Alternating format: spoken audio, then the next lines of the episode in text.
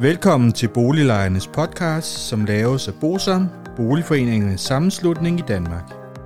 BOSAM er en engageret og aktiv lejerorganisation, som har specialiseret sig i at bistå og rådgive beboerorganisationer i private udlejningsejendomme og afdelingsbestyrelser i almen boligejendomme. Formålet med Boliglejernes Podcast er at informere lejerne om nogle af de problemstillinger, som vi ved, at mange lejere ofte spørger om, samt at give mulighed for, at nogle aktuelle problemstillinger bliver belyst ud fra et lejerperspektiv. Boliglejernes podcast er lavet af lejere til lejere.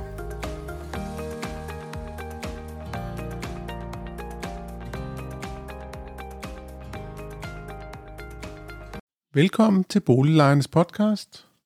Mit navn er René Suhr, og jeg arbejder i BOSAM. I dag skal vi se på den vismandsrapport, der udkom den tiende oktober to tusind treogtyve, hvor uh, kapitel fire handler om regulering af private boliger. Helt overordnet kan man jo sige, at rapporten og kapitlet bygger på den økonomiske teori. Det er jo en vismandsrapport, og når vi siger vismandsrapport, så er det jo de økonomiske vismænd.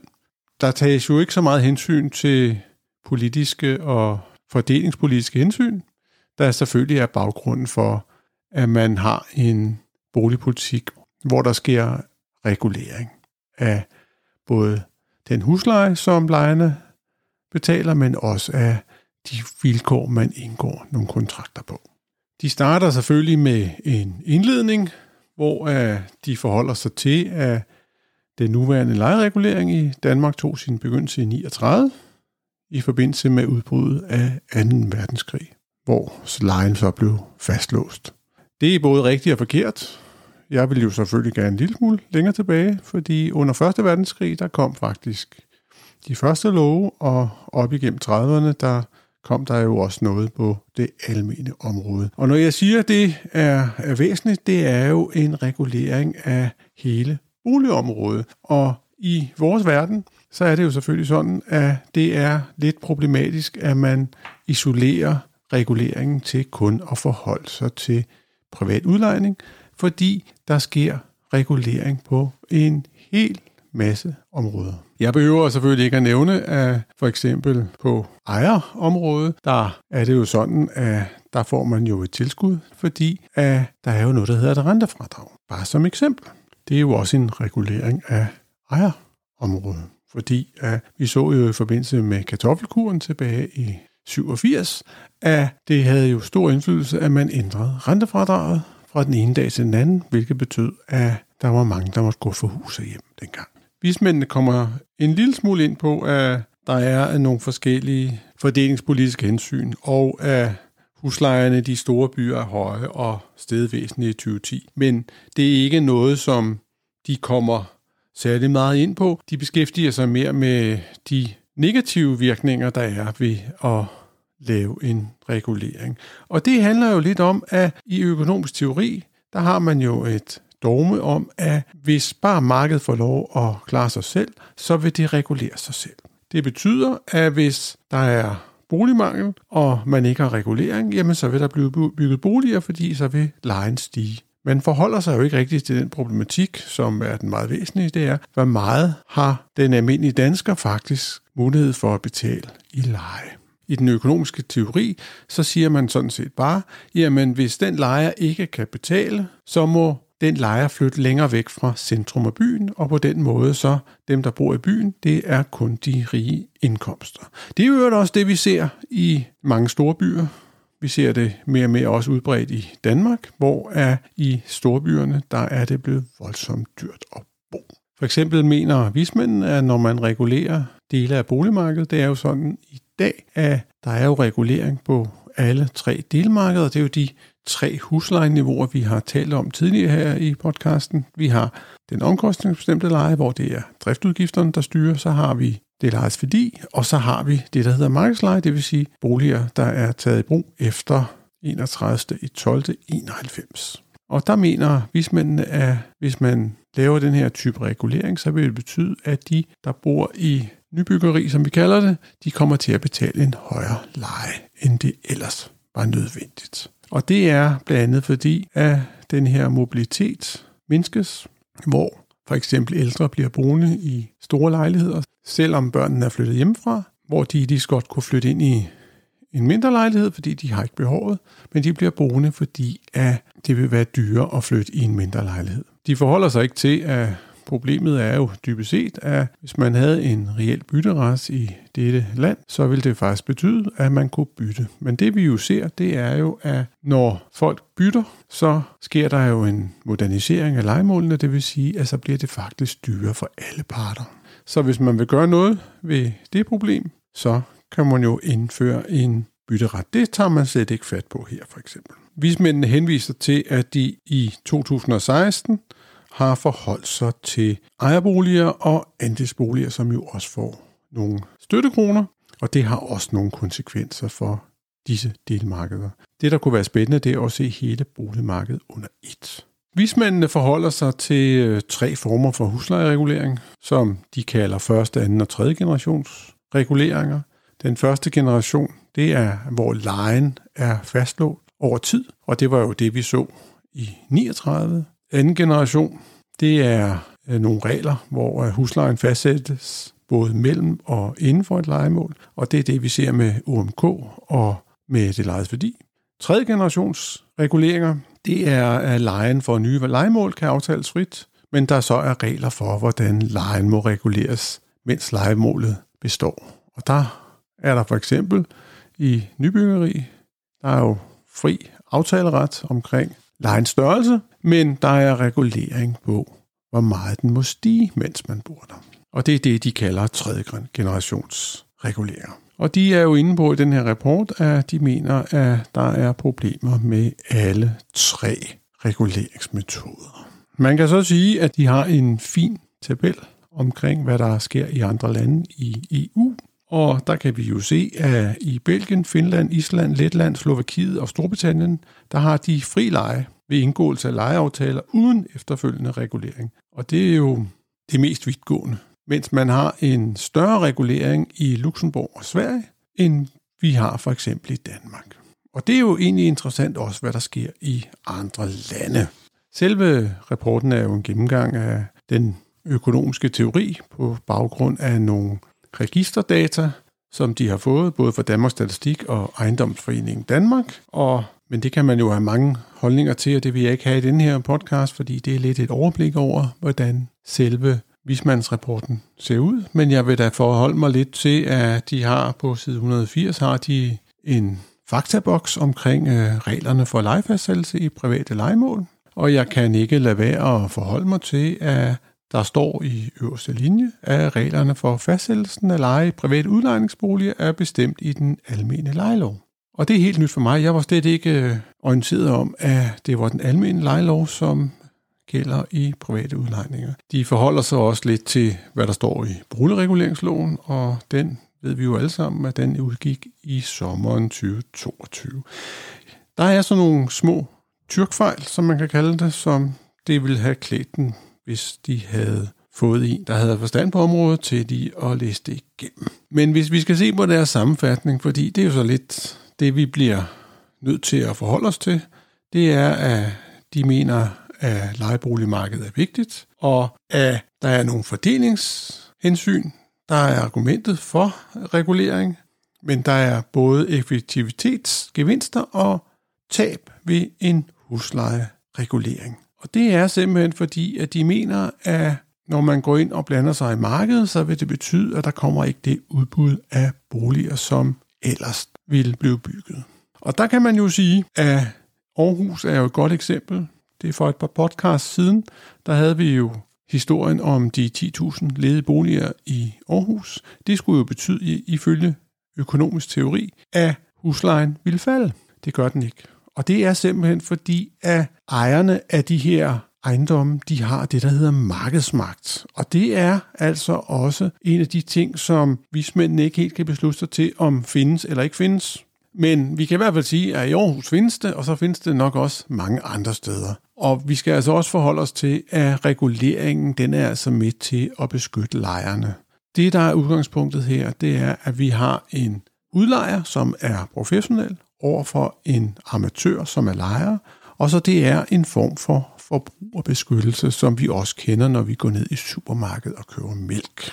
Så har de jo også, hvem er det, der får besparelsen? Og det, det er rigtigt, at man kan jo ikke målrette en regulering på, at det er en bestemt indkomstgruppe, der får den største gevinst, men vi kan sige, at dem, der bor i privat udlejning, der er det typisk folk med lavere uddannelser, hvilket i øvrigt også deres tal viser. Når man når et vist indkomstniveau, så er det typisk sådan, at så køber man sin egen bolig, fordi det er der mange flere gevinster ved, end at bo til leje, hvor man i dybest set bare betaler til en udlejer. Og det skyldes jo også, at på ejerboligmarkedet er der forskellige tilskud. For eksempel igen skattefradrag, som jeg snakkede om før. Så har vismændene jo også omkring, at hvis man skal målrette de fordelingspolitiske hensyn, så skal man sådan set se på et eller andet form for tilskud til lejen, som reguleres via indkomsten. Og der må jeg jo nok sige, det er da rigtigt, at det vil være et målrettet, så det kun er de lave indkomster, der vil få det. Men det vil jo bare betyde, at de lave indkomster i princippet kan betale noget mere i husleje, hvilket vil jo betyde, at huslejerne vil stige. Det siger sig selv, fordi at en almindelig udlejer vil selvfølgelig maksimere sin profit. Det siger fuldstændig sig selv. Med hensyn til, hvordan regulering påvirker byggeriet af lejeboliger, så må vi så sige, at vi har jo en periode siden enoghalvfems, hvor det har været de samme regler. Det vil sige, at der har været fri leje, hvor der så har været mulighed for at regulere via for eksempel nettoprisindekset. Det, der er det interessante her, det er, at vi faktisk kan se, at da renten faldt helt vildt for, hvad bliver det? Det bliver en seks syv år siden, så steg byggeriet af lejeboliger. Og det er fordi, at det blev rigtig attraktivt at bygge lejeboliger. Det, der er min pointe, det er, at det måske ikke er så meget huslejereguleringen, der har betydning for, hvor mange boliger der bliver bygget. Det kunne lige så godt være renten, fordi det er i hvert fald det, vi kan se, at der er en sammenhæng mellem renten og antal byggede boliger. Og det skyldes jo, at man går ind og laver en kalkyle på, hvad vil man få i afkast, og der har været rigtig god afkast i at bygge lejeboliger, fordi at renten har været tæt på nul. Jeg skal heller ikke undlade at forholde mig til, at vismændene i rapporten faktisk selv skriver på side to hundrede fireogfyrre, at samlet set vurderes det, at der er markedsfejl, som kan begrunde regulering af stigningen i huslejen over tid, når lejemålet er indgået. Og det betyder jo selvfølgelig, at der er markedsfejl. Og når der er markedsfejl, så vil man selvfølgelig prøve at gøre noget ved det fra politisk side. De skriver også her, stigninger i huslejerne i København og andre store byer verden over har ledt til en fornyet debat om, hvorvidt der er behov for en øget grad af huslejeregulering, så storbyerne fremover ikke kun bliver hjemsted for højindkomstgrupper. Dog siger de, det kan ikke anbefales at øge graden af huslejeregulering ud fra en målsætning om at sikre, at flere personer med lave indkomster får mulighed for at bo i de største byer i Danmark. Det skal ses i lyset af effektivitetstabene ved en højere grad af huslejeregulering, og at den nuværende huslejeregulering ikke i særlig grad tilgodeser lejerne med lavere indkomster. Det kan være værd at overveje andre tiltag, hvis der er et ønske om, at lav- og mellemindkomstgrupper skal sikres mulighed for at bo i de store byer. Eksempelvis kan det mindske boligudgifterne, hvis udbuddet af boliger i de store byer øges. Her kan det blandt andet ses på regler, der lægger begrænsninger på opførelsen af nye boliger i de store byer.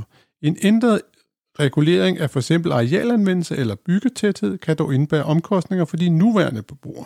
Og det vismændene siger, det er, at det er ikke bare sort-hvidt. Der er også andre hensyn end den rene økonomiske teori, når man skal regulere huslejerne i boliger. Der kunne være et hensyn om, at man faktisk ønskede, at alle havde mulighed for at bo i en god bolig på nogle trygge og rimelige vilkår. Men det er klart, lige meget hvad man gør, så har det nogle konsekvenser.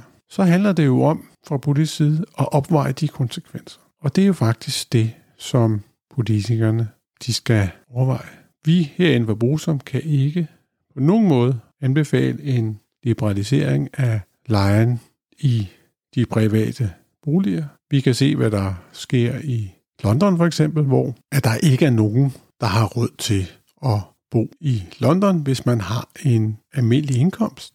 Der må man bo et godt stykke uden for London. Det er der, man har råd til at bo, og så må man pendle ind. Det er ikke godt for miljøet. Det er ikke godt for familielivet. Det er ikke godt for noget. Og derfor så bør politikerne i hvert fald tænke sig om en ekstra gang, inden at de bare tager fat i de ting, der står her i rapporten.